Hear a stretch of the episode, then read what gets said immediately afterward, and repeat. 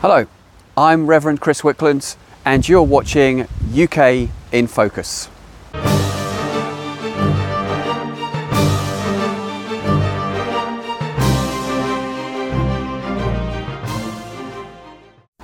It says in the book of Isaiah, chapter 5, verses 20 to 21 Woe to those who call evil good and good evil, who put darkness for light and light for darkness, who put bitter for sweet and sweet for bitter. And woe to those who are wise in their own eyes and shrewd in their own sight.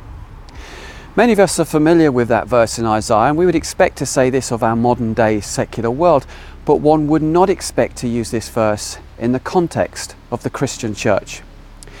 Yet sadly, today we have a crisis in Christendom the likes not seen since the days of the Reformation of the 1500s.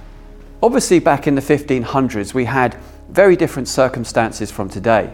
Such issues would seem alien to us now, such as the doctrine of indulgences, i.e., paying the church to obtain forgiveness for sins or paying to have relatives released from purgatory, or the Word of God only being read and interpreted by the priests as well as various licentiousness going on with priests with mistresses, to mention but a few.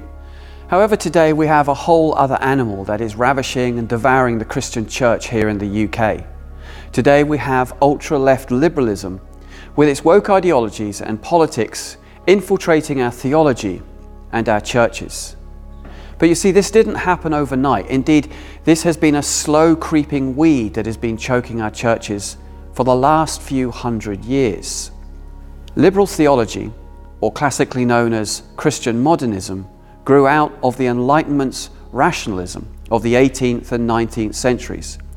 And it accepted Darwinian evolution and modern biblical criticism. And this movement took modern knowledge, science, and ethics of the day and declared its importance over classical doctrinal understandings. So, like a wall, that is built not quite level. It's not that noticeable to start with, but then in time one can see the wall, when complete, is way off the intended plan. And this is the case with liberal theology in the church today. One slightly misplaced brick, one at a time, and you will end up with a very dangerous wall that will eventually collapse. Because Christian modernism accepts the ethics of the day, it has to get its cues from the world around and not necessarily from the scriptures, which it is always seeking to critique with the lens of the modern world. Therefore, the prevailing attitudes and the spirit of the age will at once be employed in the use of liberal theology. Thus, liberal theologians and churches have to embrace the current liberal woke ideologies of the culture and express it in a Christian context. One of the primary ingredients in modern liberalism is known as critical race theory. And this states that all white people are racist because they're born racist. Therefore, white people are guilty of white privilege and are thus the instigators of empires that have brought much evil to the world, such as slavery and colonization. Did you know that the Church of England have a racism task force which now wants to decolonize its theology? This task force states that systematic racism has its roots in biblical theology. And this task force concludes that the Church of England's theology be radically changed so that anything which is deemed imperialist and white supremacist needs to be removed. And in its place, black theology now needs to be taught to all new potential ordinands. Now, for those not in the know, black theology is not some kind of Pentecostal theology. It's based again on critical race theory, which, is, as I have said, states that white people are born racist and thus are guilty of being white privileged. This is completely at odds with Scripture. Ephesians chapter 2 verses 14 to 16 says, "For he himself is our peace, who has made the two groups one and has destroyed the barrier, the dividing wall of hostility." by setting aside in his flesh the law with its commandments and its regulations. True Christianity looks beyond colour, race, class, and status, for in Christ we are all one. And this liberal theology seeks to do the opposite. It seeks to put a barrier between cultures and ethnicities. All the years of work over the last 60 years with the doing away of apartheid, of race segregation in communities and churches, is ironically being undone through these liberal ideologies. Critical race theory seeks to undermine our British culture, our history, and our Judeo Christian values, and now we have it trying to undo classical biblical theology. The Church of England is arguably one of the most important historical institutions in this country. It is considered to be a caretaker and custodian of our history and Christian heritage for the last 500 years. The Church of England is a museum of wonderful historical artefacts of British history. But now, thanks to liberalised theology, our British history, monuments, and artefacts within the Church of England are now under threat. The Archbishop of Canterbury wants any references to Britain's colonisation or links to slavery to be removed, and thus artefacts, statues, and even buildings may be closed or removed permanently. Because critical race theory is now enshrined within liberal theology, the importance of influential and important white people needs to be now edited, cancelled, and airbrushed out of our history books. And this includes the removal of statues, works of art, music, and literature. Why is all this so dangerous? Because critical race theory is the very primary ingredient of totalitarianism, or to put it another way, communism or Marxism. Such ideologies are completely at odds with the teachings of the sacred scriptures and should not be in our churches. Sadly, however, we cannot just look at the Church of England and shake our heads because this liberal theology has now spread throughout all of Christendom. It is within the Methodist Church, the Baptists, certain Pentecostal denominations, the United Reformed Church, parts of the Lutheran Church, and even parts of the Catholic Church.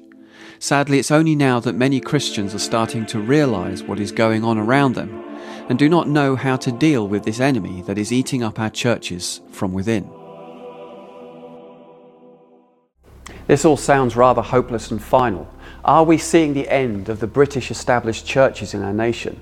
Are we actually seeing many of our great English churches becoming lodges of Marxism in our Western democratic nation? Sadly, I cannot help feeling that somehow this is true and inevitable. There's a modern day saying that says, if you go woke, you go broke. And I personally believe that God is allowing this evil in our British churches to come full circle.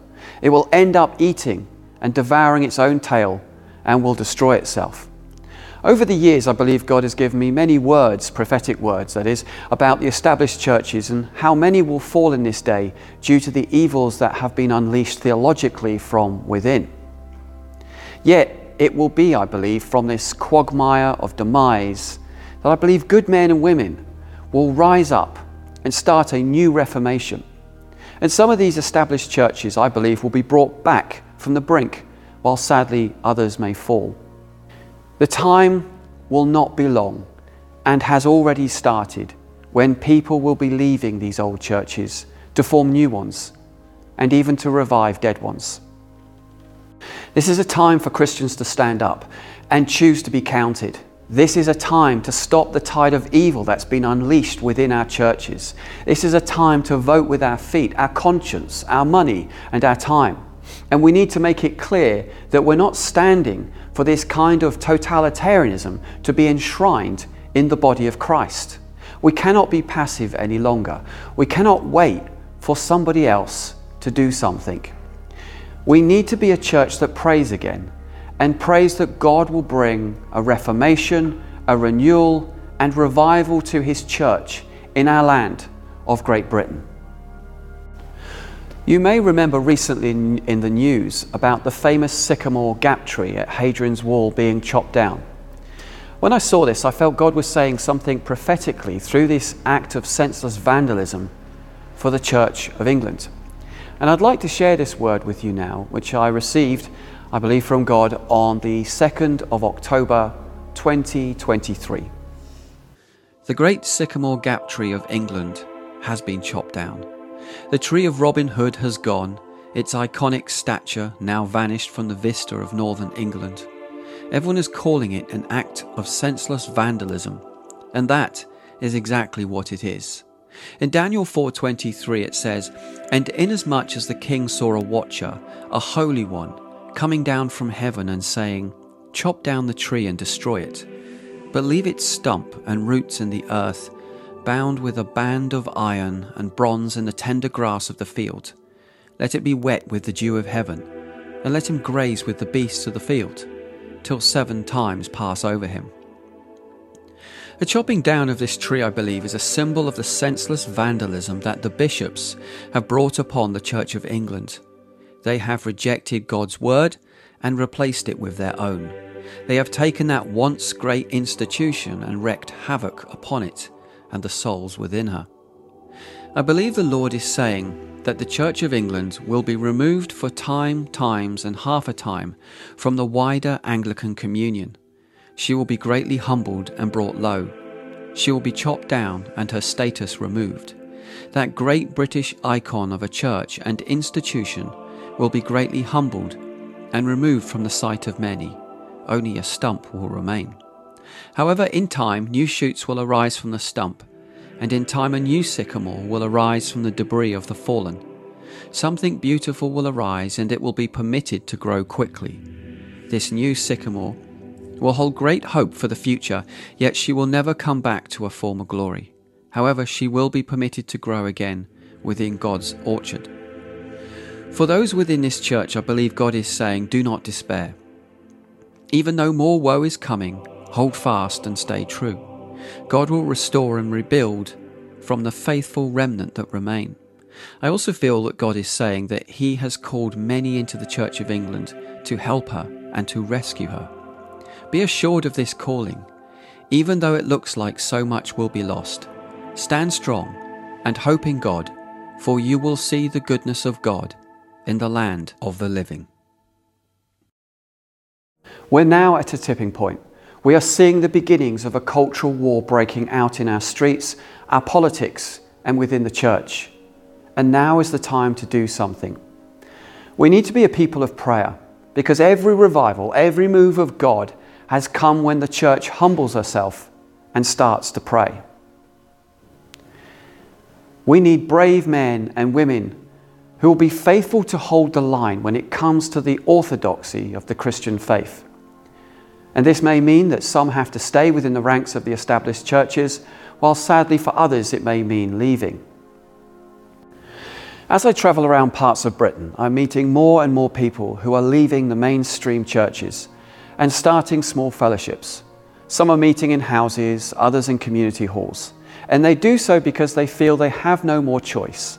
They feel betrayed and disenfranchised by churches and church leaders who want to go woke instead of being spiritually awake and holding to the anchor of Christian orthodoxy. Yet I personally believe that it will be these micro churches and communities of prayer that will be the grassroots movement within this nation that will become the foundation of something greater to come. I'd like to close in saying that I do have a real heart and burden for the Church of England. Sadly, her recent demise has been heartbreaking to me, but I believe God still has plans for her, plans to prosper her and not to harm her. And we need this bastion of English heritage to survive.